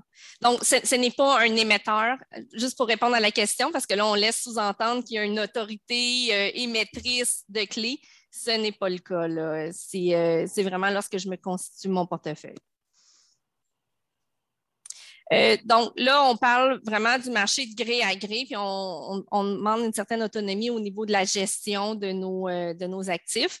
Il y a quand même d'autres façons d'acquérir de la crypto-monnaie, dont l'acquisition via des plateformes. Donc, la plateforme. Je pense que ce qui. Euh, je pense que là, là avant, c'est pour les gens qui sont extrêmement compétents, là, qui ont vraiment des notions approfondies, là, qui peuvent s'aventurer là-dedans. Mais tu sais, là, ce qui est le, plus alléchant là, euh, actuellement chez les jeunes, c'est je pense que les plateformes, il y en a qui sont assez accessibles facilement, c'est ça? Exactement. Puis c'est devenu un moyen assez euh, accessible pour les gens de se procurer, donc de se garnir, de se constituer un certain patrimoine de cryptoactifs. Donc, les plateformes, c'est une forme d'intermédiaire. Cette fois-ci, on est moins dans du peer-to-peer ou du pair à pair en bon français. Euh, avec la plateforme, j'ai euh, une personne qui va généralement me demander de m'identifier. On voit de plus en plus ce qu'on appelle un KYC, une, connaissance, des activités de connaissance du client qui est faite. Donc, on va me demander de m'identifier, de fournir certaines pièces d'identité. Euh, sur ces plateformes-là. Puis une fois que je me suis identifiée, alors je vais pouvoir y lier mon compte bancaire ou parfois une carte de crédit pour pouvoir euh, me procurer des euh, cryptoactifs. Si je peux me permettre, Marie-Lise, ici, vous comprenez le danger de la chose. Si je vais auprès d'une plateforme et que je dois m'identifier, je vais avoir beaucoup d'informations à donner pour valider cette identité-là. Ça veut dire que je ne dois pas faire affaire avec n'importe qui, n'importe quand. Et je vous réfère encore une fois, pour ceux qui viennent de joindre à nous, on l'a mentionné tout à l'heure pour d'autres éléments, mais vérifiez auprès de l'autorité qui est inscrit, parce qu'il y a des plateformes qui sont inscrites auprès de l'autorité, puis on a même une liste noire euh, des plateformes avec qui ne pas faire affaire, parce qu'elles ont, euh, soit dans nos enquêtes, on a réussi à décider des choses, ou même il y a, des gens du public qui nous ont euh, dénoncé certaines plateformes parce qu'elles se sont fait avoir par ces plateformes-là. Donc, vraiment, allez voir. Si ça vous intéresse de, mettre des sous dans les crypto-monnaies par l'intermédiaire d'une plateforme, allez voir sur le site web de l'autorité pour voir est-ce que cette, entité-là, cette plateforme-là est, légitime. Si oui, là, vous pouvez, euh, oui, aller donner vos, documents d'identification. Mais on a déjà vu des situations où ce sont des plateformes malhonnêtes qui recueillent votre, euh, votre identité puis recueille par la suite vos, vos, euh, crypto euh, actifs. Est-ce que justement une plateforme, c'est-tu considéré comme légal ou c'est un peu comme les sites de gambling, là, des fois, qu'il va y avoir à travers euh, le monde versus celle que l'Auto-Québec va proposer ou quoi que ce soit? Est-ce que les plateformes comme telles, c'est légal d'en avoir ou c'est automatiquement illégal? Là? Bien, des plateformes, il y en a beaucoup. Puis, euh, c'est pas avec Internet, c'est le danger. Finalement, on peut être au Québec, mais euh, faire affaire avec des plateformes qui sont établies à l'étranger et qui opèrent selon des règles qui ne sont pas les nôtres. Mais pour revenir à la question des, plateformes et répondre vraiment à l'interrogation, euh, est-ce que c'est légal? Bien, euh, on a vu euh, ces dernières années euh, se développer des règles pour des plateformes, puis il y a désormais des attentes pour certaines plateformes. J'explique notamment dans quelles circonstances une plateforme, plus précisément, va devoir venir rechercher certaines autorisations auprès d'un régulateur en valeur mobilière, notamment les plateformes qui ne font pas la livraison automatique du cryptoactif. Autrement dit, euh, je suis sur la plateforme, j'échange du dollar canadien. Donc, j'achète, par exemple, pour 100 dollars de cryptoactifs et la plateforme va inscrire dans ses comptes. Puis là, je vais pouvoir voir euh, sur mon compte auprès de cette plateforme-là que je suis maintenant détentrice de l'équivalent en Bitcoin, par exemple. Mais elle ne m'a pas livré mon cryptoactif. Donc, elle ne me l'a pas retourné dans mon portefeuille privé, celui dont on parlait lorsqu'on parlait des, situations pour les plus initiés. Elle le conserve sur la plateforme et qui dit conserver sur la plateforme dit que j'ai une forme de dépendance par rapport à cette plateforme. Parce que si la plateforme fait faillite, si elle cesse ses activités, si elle, est, elle fait l'objet d'une attaque euh, de cybersécurité ou d'un vol de crypto, ça se pourrait que je sois euh, je sois euh, privée. Ouais, de mes, euh, mais donc, donc, ces plateformes-là, désormais, elles ont quand même, euh, du point de vue du régulateur, certaines, certaines obligations. et dont notamment le fait de, de, rechercher une inscription ou un prospectus ou d'en être dispensé à certaines conditions. On ne rentrera pas peut-être dans ces technicalités-là qui s'adresseraient vraiment plus à ceux qui veulent mettre de l'avant des activités de plateforme. Mais pour mm. le consommateur, ce qui est important de savoir, c'est de toujours rechercher le niveau de conformité euh, que les plateformes ont aux yeux du régulateur. Puis j'ajouterais aussi, euh, puisque la confiance semble si importante hein, quand on, veut, on veut transiger, euh, pour le consommateur, ça demande d'aller au-delà du simple nom ou des simples représentations qu'on peut lui faire. Euh, parce que des, permis ou des, des, attestations, il, peut y en avoir en quantité assez impressionnante à travers la planète. Hein. Il faut toujours regarder si, lorsqu'on on se base sur une représentation de la plateforme qui nous dit être détentrice d'un permis X, si ce permis, ben, qu'est-ce qu'il couvre comme risque, ce, permis-là, ou qu'est-ce qu'il me donne comme garantie? Ce n'est pas parce que c'est un permis dans l'univers des services financiers que c'est nécessairement utile pour cette plateforme. C'est dire que euh, je suis membre d'un barreau, ça ne veut pas dire où, comment, pourquoi. Là. Exactement. si on veut limiter le, risque, c'est vraiment, puis je reviens encore à ça, c'est aller voir sur notre site Web. Euh, les, plateformes qui sont inscrites sont là. Il y a un euh, registre vraiment, dans le fond, on peut pitonner. Euh, c'est quoi qu'est-ce que le, citoyen ben, doit rentrer? ben, vous, pouvez, en fait, sur le site Web, vous vérifier, vérifier si la plateforme est inscrite. Genre. OK. fait que tout simplement, il va y avoir un, un, petit encadré pour aller écrire le nom de la plateforme. Euh, pour ta question qui était est-ce que c'est légal une plateforme? Euh, oui, c'est légal une plateforme, mais pas toutes les plateformes. Donc, euh, il y, a une certaine légitimité pour celles qui sont inscrites. mais comme Marie-Lise disait tout à l'heure, des plateformes, il, s'en crée à tous les jours, un peu partout. il y en a au Québec, je ne sais même pas s'il y en a, Marie-Lise, tu es plus au courant que moi, mais il y en a partout dans le monde. Et la multitude des services ou des produits qui sont offerts euh, ça, peut aussi. une plateforme peut aujourd'hui créer deux, trois produits, deux, trois façons d'utiliser les. Là, ça devient de plus en plus euh, incontrôlable. Euh, il faut faire attention à tout ça. Il faut faire attention à ce qui nous est offert, ce qui nous est représenté. Puis j'attirerai peut-être l'attention des gens qui nous écoutent, qui nous écouteront. Sur notre site Web, on a un exemple qui, est frappant, l'exemple de Stéphane qui, puis là, je vais peut-être prendre une minute pour l'expliquer, mais qui, s'est intéressé aux cryptoactifs et on sait comment nos ordinateurs sont créés. Là, comme il y a eu un intérêt, il y a eu plein d'annonces qui sont arrivées sur les cryptos et tout ça, il été intéressé par euh, une certaine plateforme, a communiqué avec eux. Et c'était quelqu'un au Luxembourg euh, qui l'a mis en confiance, très professionnel. Les fraudeurs là, sont bons. Hein, sont bons.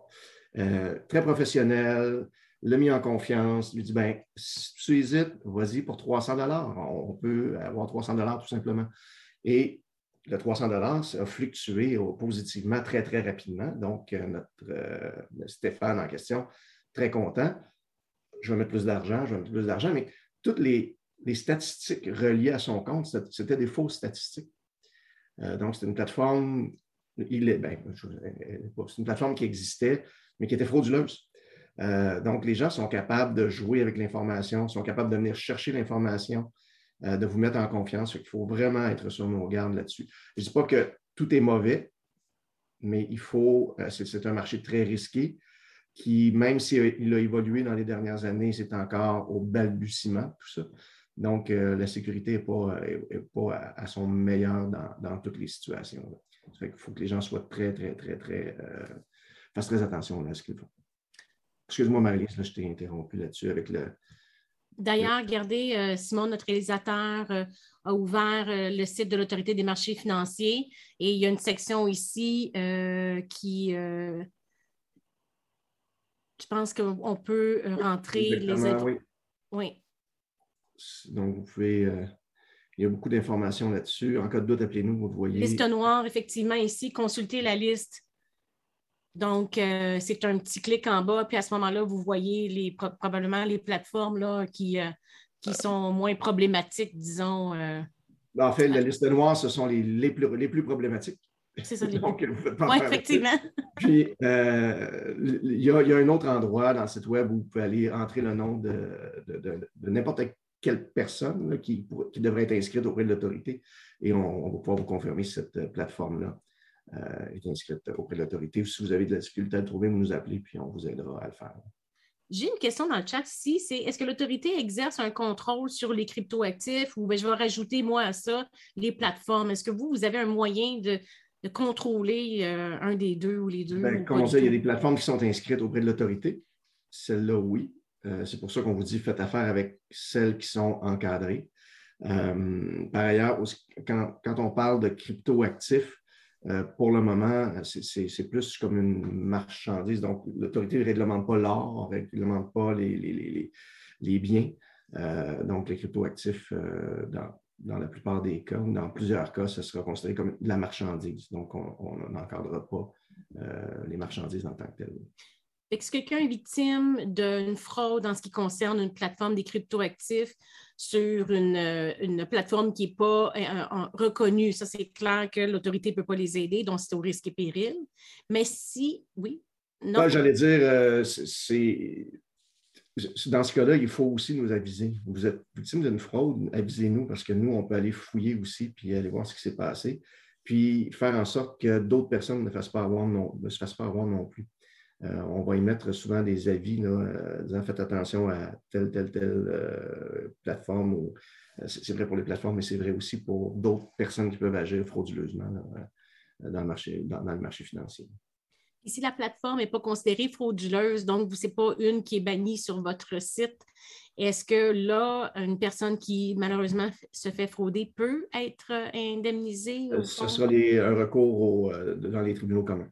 Il n'y a, pas de fonds d'indemnisation euh, lié euh, aux plateformes. Le fonds d'indemnisation, comme on l'a regardé, on, en a parlé tout à l'heure avec Alexandre, c'est vraiment pour, euh, Non, ça, ça ne s'applique pas dans, ce cas-ci. Au, au cryptoactif puis à la crypto-monnaie. OK, parfait. Donc, c'est ce qui fait en sorte que c'est encore plus risqué. On ne dit pas que Fontaine, on ne boira pas de son eau éventuellement, peut-être, mais pour l'instant, c'est vraiment un risque et péril. C'est ça, il n'y a pas vraiment de protection pour les, gens qui se font flouer dans ces circonstances. Ben, parce que même, si, puis là, Marie, je m'excuse, je, prends un peu de, de, euh, ton, temps, mais même si une plateforme est inscrite, si je si j'achète euh, un crypto-actif qui tombe, comme on l'a mentionné tout à l'heure, euh, c'est un risque que j'ai pris. ce n'est pas, pas, nécessairement que la plateforme nous a fraudé. c'est le, le, jeton ou le crypto-actif que j'ai acheté, dans lequel j'ai investi ou j'ai pris une chance. Euh, ça se peut qu'il fluctue à la hausse comme il fluctue à la baisse. Euh, ce qu'on entend souvent, euh, même j'ai deux enfants, c'est oh, il y, en a qui a acheté pour 100 puis il est rendu à 150 mais, mais ceux, qui, ceux qui vont en parler sont ceux qui vont avoir réussi à faire un petit gain, mais ceux qui perdent leurs sous, souvent vont rester plus silencieux. mais il y en a beaucoup qui, perdent des sous là-dedans, ça, c'est sûr. Puis je ne veux pas être trop alarmiste non plus mais il faut, quand même dire les choses euh, telles qu'elles le sont. L'objectif, c'est de la prudence, c'est d'informer tout simplement. Ce n'est pas parce que c'est affiché sur les réseaux sociaux que ça a l'air facile que c'est une bonne décision non plus. C'est juste ça l'objectif. Je reviens à ce que disait Marie-Lise tantôt quand on, parlait de la création possible d'un cryptoactif ou d'un jeton. Euh, si je fais affaire avec des, influenceurs, euh, puis, puis, je fais de la publicité, tout ça, je peux vraiment créer cet engouement-là, ou le hype, comme disait Marie-Lise tout à l'heure, euh, auprès de quelque chose qui, par ailleurs, qu'est-ce que ça vaut? C'est, poser la question, c'est y répondre. C'est pas sécure du tout. Non, non, euh, et justement, on entend souvent parler. Ben, je pense, euh, Marie-Lise, est-ce qu'il y avait d'autres choses que tu voulais, rajouter? Parce que moi, ma prochaine question, c'était est-ce que c'est. est-ce qu'on peut faire tout ça sous l'anonymat à, à l'insu des autorités fiscales? Mais avant d'embarquer dans cette question-là, est-ce qu'il y a d'autres choses qu'il faudrait qu'on connaisse? Bien, on, a parlé des modes d'acquisition des cryptoactifs en commençant par peut-être le plus compliqué et en déclinant vers ce qui était plus accessible pour quelqu'un qui a une moins vaste expérience ou qui est moins à l'aise là-dessus. Euh, on terminait avec les plateformes. Tout juste avant de répondre à la prochaine question, euh, je tiens quand même à préciser, donner peut-être deux autres précisions. Il y a également, on voit de plus en plus dans des endroits publics des guichets qui nous permettent de nous procurer de la crypto-monnaie. Euh, ces guichets-là étaient euh, autrefois réglementés par l'autorité des marchés financiers, mais ne le sont plus. Euh, pour opérer ce type de guichet, il faut avoir un permis d'entreprise de services monétaires et c'est désormais sous la responsabilité de Revenu Québec. cela dit, dans ces guichets-là, généralement, on peut, avec une carte de débit une carte de débit, généralement, acquérir de la crypto-monnaie faut savoir qu'il y a quand même un coût. Hein. Euh, on dirait que plus le, moyen est accessible, plus le coût est élevé. Euh, sans prendre position, on peut, se, on, peut se questionner sur le côté représentatif euh, du, coût qui est affiché lorsque je me procure de la crypto-monnaie euh, via ces, ces moyens plus accessibles. Généralement, j'achète ma crypto-monnaie un petit peu plus cher que son prix réel, mais c'est un autre moyen de, se procurer de la crypto-monnaie. Euh, et euh, je pourrais peut-être juste terminer en disant, euh, de plus en plus, on voit une, forme de convergence ou de convergence entre la finance plus traditionnelle et le monde des cryptoactifs. on voit aussi des produits financiers plus traditionnels comme des fonds négociés en bourse qui maintenant permettent une exposition à la crypto-monnaie sans qu'on ait à détenir la crypto-monnaie en soi. Donc, d'un point de vue financier, on se trouve à avoir un produit dont la variation ou la valeur est euh, liée à la variation de la crypto-monnaie, euh, sans avoir le trouble de gérer la, crypto-monnaie. Il faut quand même savoir que de tels produits, même s'ils sont disponibles euh, via nos courtiers ou nos plateformes de, courtage plus traditionnelles, ça, exige quand même d'un investisseur une forme de, réflexion. Il faut s'assurer que le, produit lui convient et que le niveau de risque associé à ces produits généralement plus risqués euh, est aligné avec ses objectifs d'investissement. Donc, il vaut mieux aller voir l'aperçu du fonds pour s'assurer que ça, ça répond à nos besoins. Donc, si je comprends bien, Luc, si tu me permets, je suis sûr que j'ai bien compris. Donc, effectivement, je peux acheter des crypto-monnaies par des plateformes sur le web, etc. Mais aussi, je pourrais passer par mon courtier en placement, puis prendre un portefeuille qui pourrait avoir dedans du pétrole, j'exagère, mais du pétrole, des mines, puis de la crypto-monnaie euh, comme valeur dans un fonds qui passe plus par quelque chose qui est contrôlé. Est-ce que c'est bien ça? Euh, oui, ben en fait, c'est ça. C'est un produit. C'est comme un, fonds négocié en bourse. On peut avoir des fonds négociés en bourse dont le portefeuille est constitué de titres de compagnie et autres, mais il y a désormais des fonds négociés en bourse qui s'exposent à la crypto-monnaie. Donc, je ne détiens pas le crypto en soi. Puis si dans ces circonstances-là, on était fraudé, là, on pourrait faire affaire possiblement avec le fonds d'indemnisation. C'est le courtier inscrit, oui. C'est ça, OK. Ben, fait que si la crypto-monnaie est intéressante, ben on peut, ça serait plus sûr de la tester de cette façon-là via un professionnel que de l'essayer soi-même ou même pas, euh, parce que c'est encore la valeur, trop risqué. La, valeur, euh, la valeur demeure la même. Euh, ce, que, ce que Marie disait, c'est si je le fais par un fonds négocié en bourse, c'est que je m'évite la, problématique de passer par une plateforme, puis de détenir ma clé privée, puis d'avoir ma clé publique, puis de gérer ça.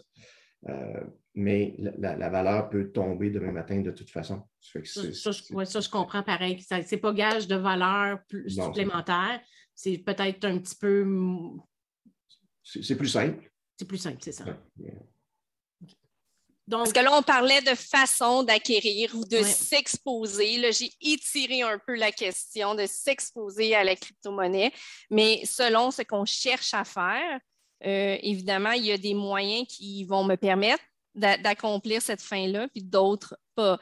Par exemple, si je, veux détenir de la crypto-monnaie pour pouvoir faire des transactions en crypto-monnaie, bien évidemment, ce n'est pas par le biais euh, de certains des produits dont on a parlé que je vais pouvoir y arriver. Effectivement, je comprends. Voilà. Donc, ta, question, Sophie, c'était euh, au niveau fiscal, est-ce que je peux faire ça en catimini puis me, me, cacher et tout ça? Je vais laisser Marie-Lise euh, euh, pouvoir te répondre là-dessus. Oui, bien, euh, c'est certain que le fisc s'intéresse aux transactions de crypto-actifs et, nous, ce n'est pas dans notre champ de compétences tout ce qui est déclaration fiscale. Donc, je vais en parler vraiment avec vraiment de, de, de, grandes généralités. Puis, je vous invite vraiment à aller aux sources de l'information qui est euh, Revenu Québec, par exemple.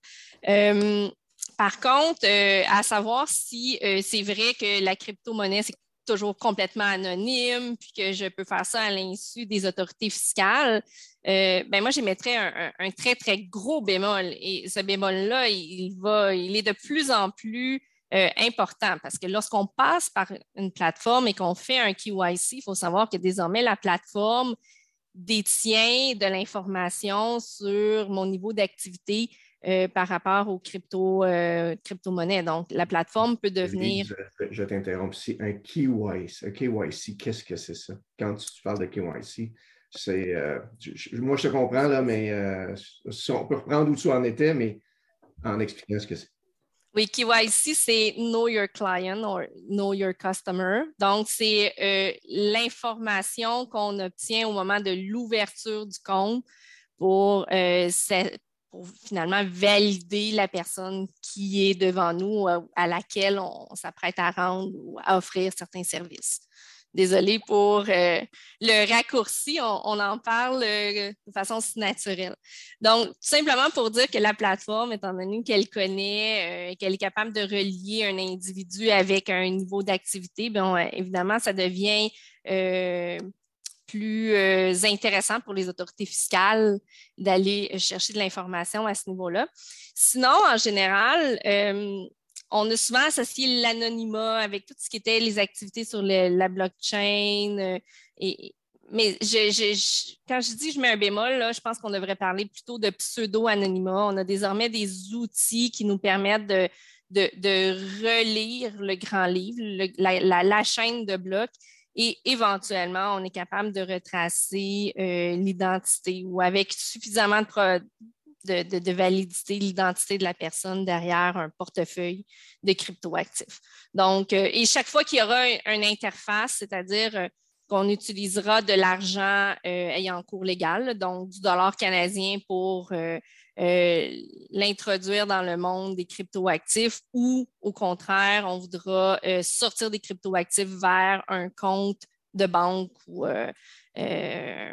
par virement Interact, bien là, on laisse encore des traces aux deux extrémités de, la transaction, si je peux. Euh, obligations. Quand il y a des gains, euh, ce qui est clair à tout le moins, euh, quand il y a des gains qui sont faits, il y a une déclaration qui doit être faite, en effet, sur les gains. La déclaration est volontaire parce qu'il n'y a pas vraiment de feuillet fiscal qui va être reçu et envoyé. Bien, en en fait, ça peut être complexe, puis je pense qu'il faut faire affaire avec un, professionnel qui est en mesure et familier avec les euh, règles qui s'appliquent d'un point de vue fiscal. Parce que grosso modo, ce qu'on dit, c'est qu'il euh, euh, il peut y avoir des impacts fiscaux au moment d'un échange, au moment d'un don, au moment d'une conversion de cryptoactifs. Alors, ici, il n'y a rien de mieux qui remplace les conseils d'un professionnel qui s'y connaît dans le domaine ou tout simplement de s'adresser euh, à Revenu Québec pour aller chercher davantage d'informations. Euh, parce que ce qu'on ce qu'on voit, c'est très peu de plateformes euh, émettent à la fin de l'année la documentation dont on a besoin finalement pour produire notre ah, déclaration fiscale. Donc, le, petit feuillet fiscal qui, te, te, rafraîchit la mémoire qu'il faudrait que tu le mettes dans ton rapport d'impôt. Parce que voilà. c'est souvent quand tu ne reçois pas le petit papier, ben, les gens font faire semblant que ça n'existe pas. Alors, il euh, faut être prudent avec ça. Effectivement, vous avez, comme une, vous avez une obligation de déclaration. Exact. OK. Puis, euh, il y a beaucoup de rumeurs qui disaient que toute la crypto-monnaie est associée justement euh, à des crimes organisés, tout ça. Est-ce que c'était c'est, encore vrai ou c'est moins parce qu'effectivement, ça prend un petit peu plus d'ampleur? Ou La question, c'est est-ce que les rumeurs sont vraies? Oui, c'est ça. oui, puis non, dans le fond, dépendant des plateformes, c'est ça la morale, la bonne réponse quasiment. Bien, c'est quelque chose qui a une valeur économique. Là, c'est un point de vue très personnel que je vais émettre. Euh, mais c'est comme avec le dollar. Euh, je peux faire de très bonnes choses, mais je peux faire aussi de très mauvaises choses euh, en ayant du dollar pour certaines transactions. Donc, est-ce que c'est lié aussi étroitement au, crime organisé, au financement du terrorisme ou à des actions euh, vraiment très négatives. Euh, moi, je pense qu'il faut quand même prendre un certain recul. Il y a vraiment quand même de l'utilité quand même à la crypto-monnaie pour certains. Certains diront qu'ils ne vont pas là. Des écoles de pensée aussi qui s'affrontent à travers tout ça. mais mais oui, je ne veux, pas, veux pas me prononcer davantage, mais je, pense qu'il peut y avoir des usages. On n'a pas d'informations qui nous permet de, de, confirmer ou infirmer. Euh, mais je comprends parce que, tu sais, je veux dire, oui, il y a un engouement, c'est quand même au balbutiement, c'est pas trop bien encadré. C'est pour ça qu'on fait ce genre de podcast-là pour évidemment dire aux gens, oui, c'est là, c'est. On ne peut pas vous empêcher de fumer, mais il faut que vous connaissiez qu'il y a des risques justement si vous fumez tout de même. C'est un petit peu ça euh, l'objectif comme tel. Puis justement, c'est quoi les risques associés aux euh, cryptoactifs? Qu'est-ce qui peut arriver? Il y a plusieurs risques. Euh, et ils sont d'ampleur euh, différents, évidemment. Puis certains risques vont être peut-être plus importants pour certaines personnes que d'autres. pour garder ça relativement simple, on pourrait parler de quatre risques ce soir. premièrement, le risque de volatilité.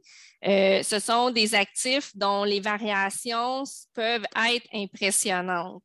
Euh, donc, euh, en l'espace de quelques heures, en l'espace parfois même de quelques minutes, on voit des variations en pourcentage qui, qui, peuvent peut-être rebuter certaines personnes, dépendamment toujours de notre tolérance au risque. c'est aussi un marché qui fonctionne 24 heures sur 24. Donc, euh, on, peut, euh, on peut faire des transactions à toute heure du jour et de la nuit. Et là, la variation, elle est, se produit sur 24 heures, évidemment. Donc, euh, il y a généralement aussi une grosse couverture. Il y a, comme une communauté qui embarque hein, dans les moments de grandes variations ou de, de, de grandes chutes. c'est là que c'est important aussi de se demander qui on est comme investisseur dans la mesure où on, voit les cryptoactifs comme une source d'investissement.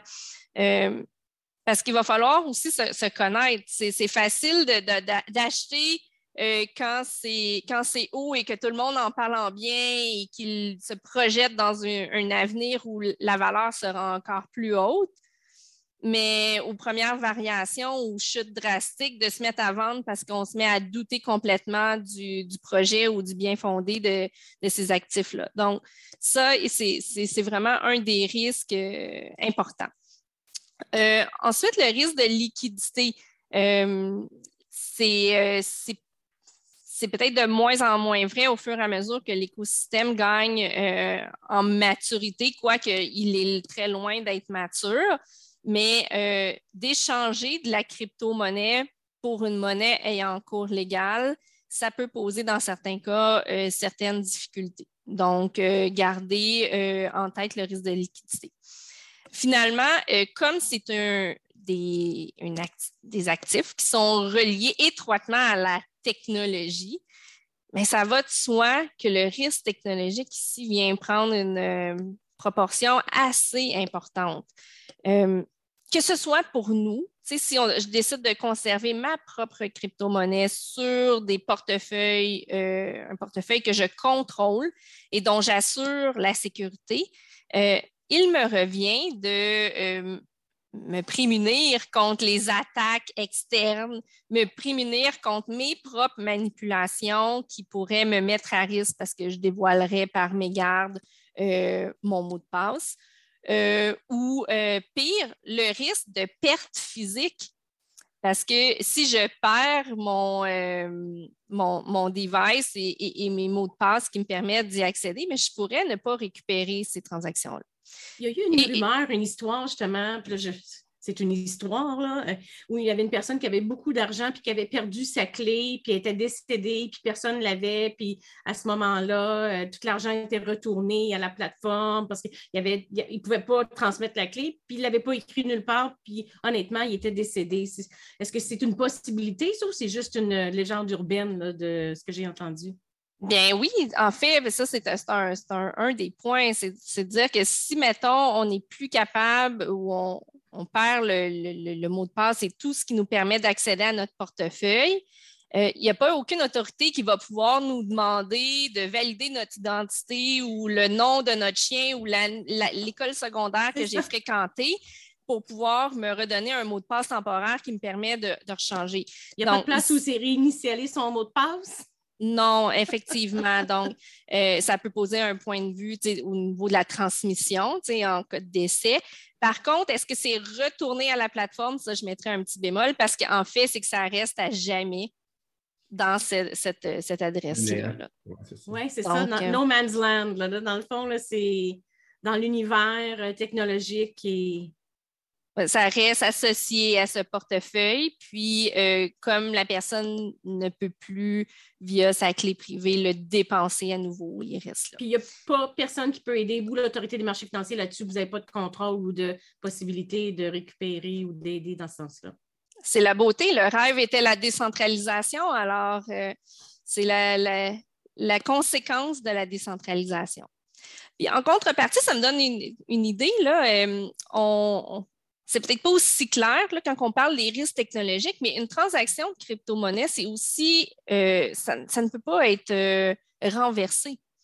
Donc, si j'envoie à un mauvais portefeuille euh, certaines sommes et que je me trompe ou que je me trompe de décimal ou quoi que ce soit, la seule façon de renverser la transaction, c'est que la personne qui le reçoive accepte bien de me retourner, de faire la transaction contraire.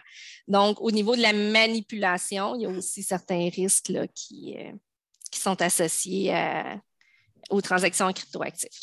Puis finalement, ben, on, l'a dit, puis euh, on ne voulait pas non plus trop euh, baigner là-dedans, mais c'est sûr qu'il y a un risque de participation à des activités criminelles, terroristes, de blanchiment d'argent, euh, etc. Donc, c'est encore malheureusement une étiquette que l'on pose sur les cryptoactifs et qui continue de suivre.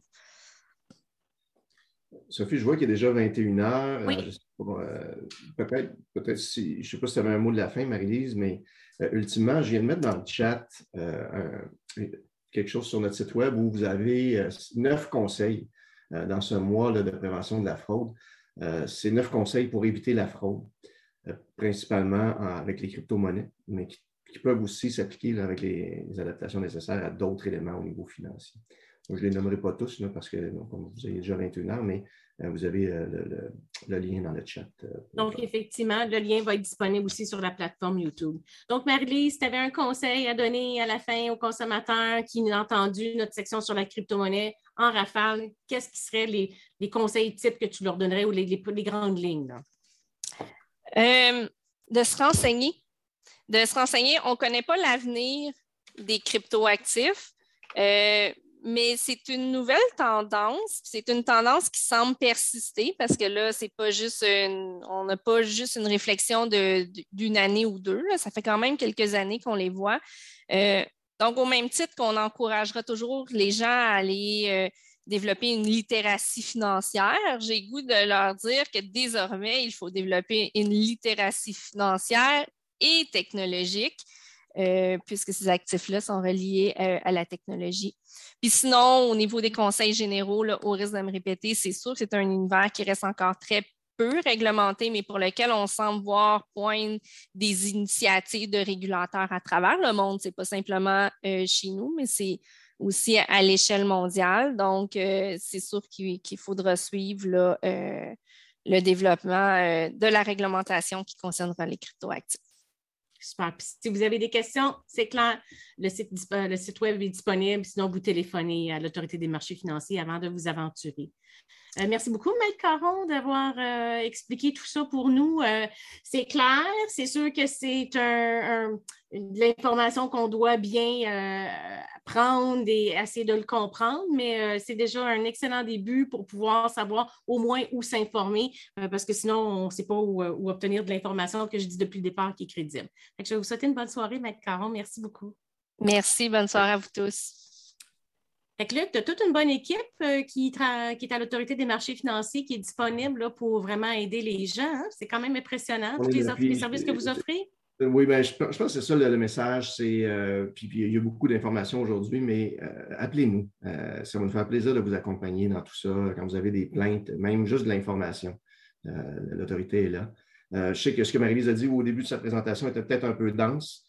Euh, mais euh, on, est capable de simplifier les choses. Mais euh, avec le, commun des mortels, si on parle de crypto-monnaie, je pense qu'on a fait le tour, mais allez voir le site web. Il y, a, plusieurs exemples, il y a plusieurs informations qui sont pertinentes pour toute personne qui a investi ou qui désire investir dans ce, type de, de produit-là.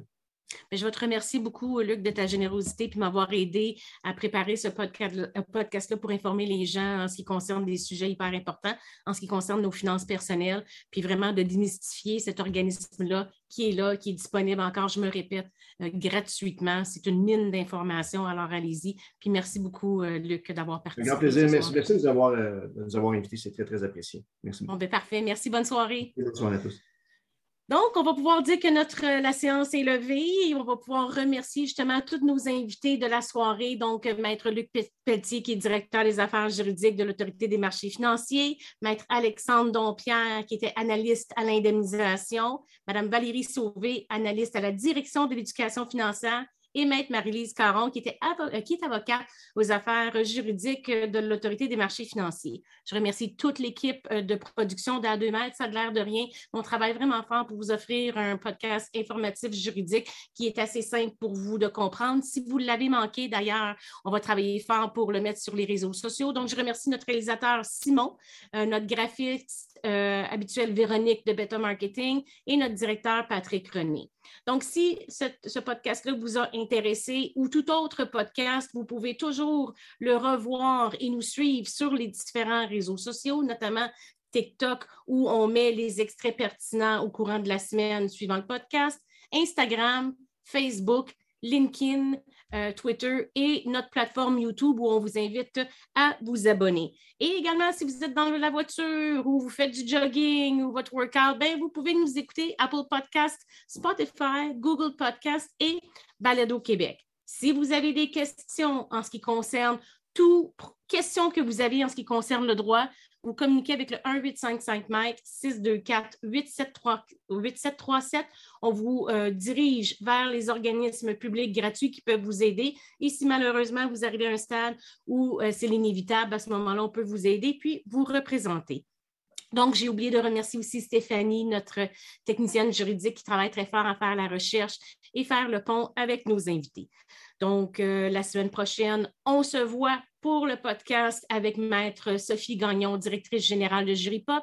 On parle de droit familial, de la réforme, euh, de violence conjugale et également une panoplie d'organismes et de services gratuits qui peuvent vous aider en droit familial. Alors, je vais vous souhaiter une excellente soirée et à la semaine prochaine.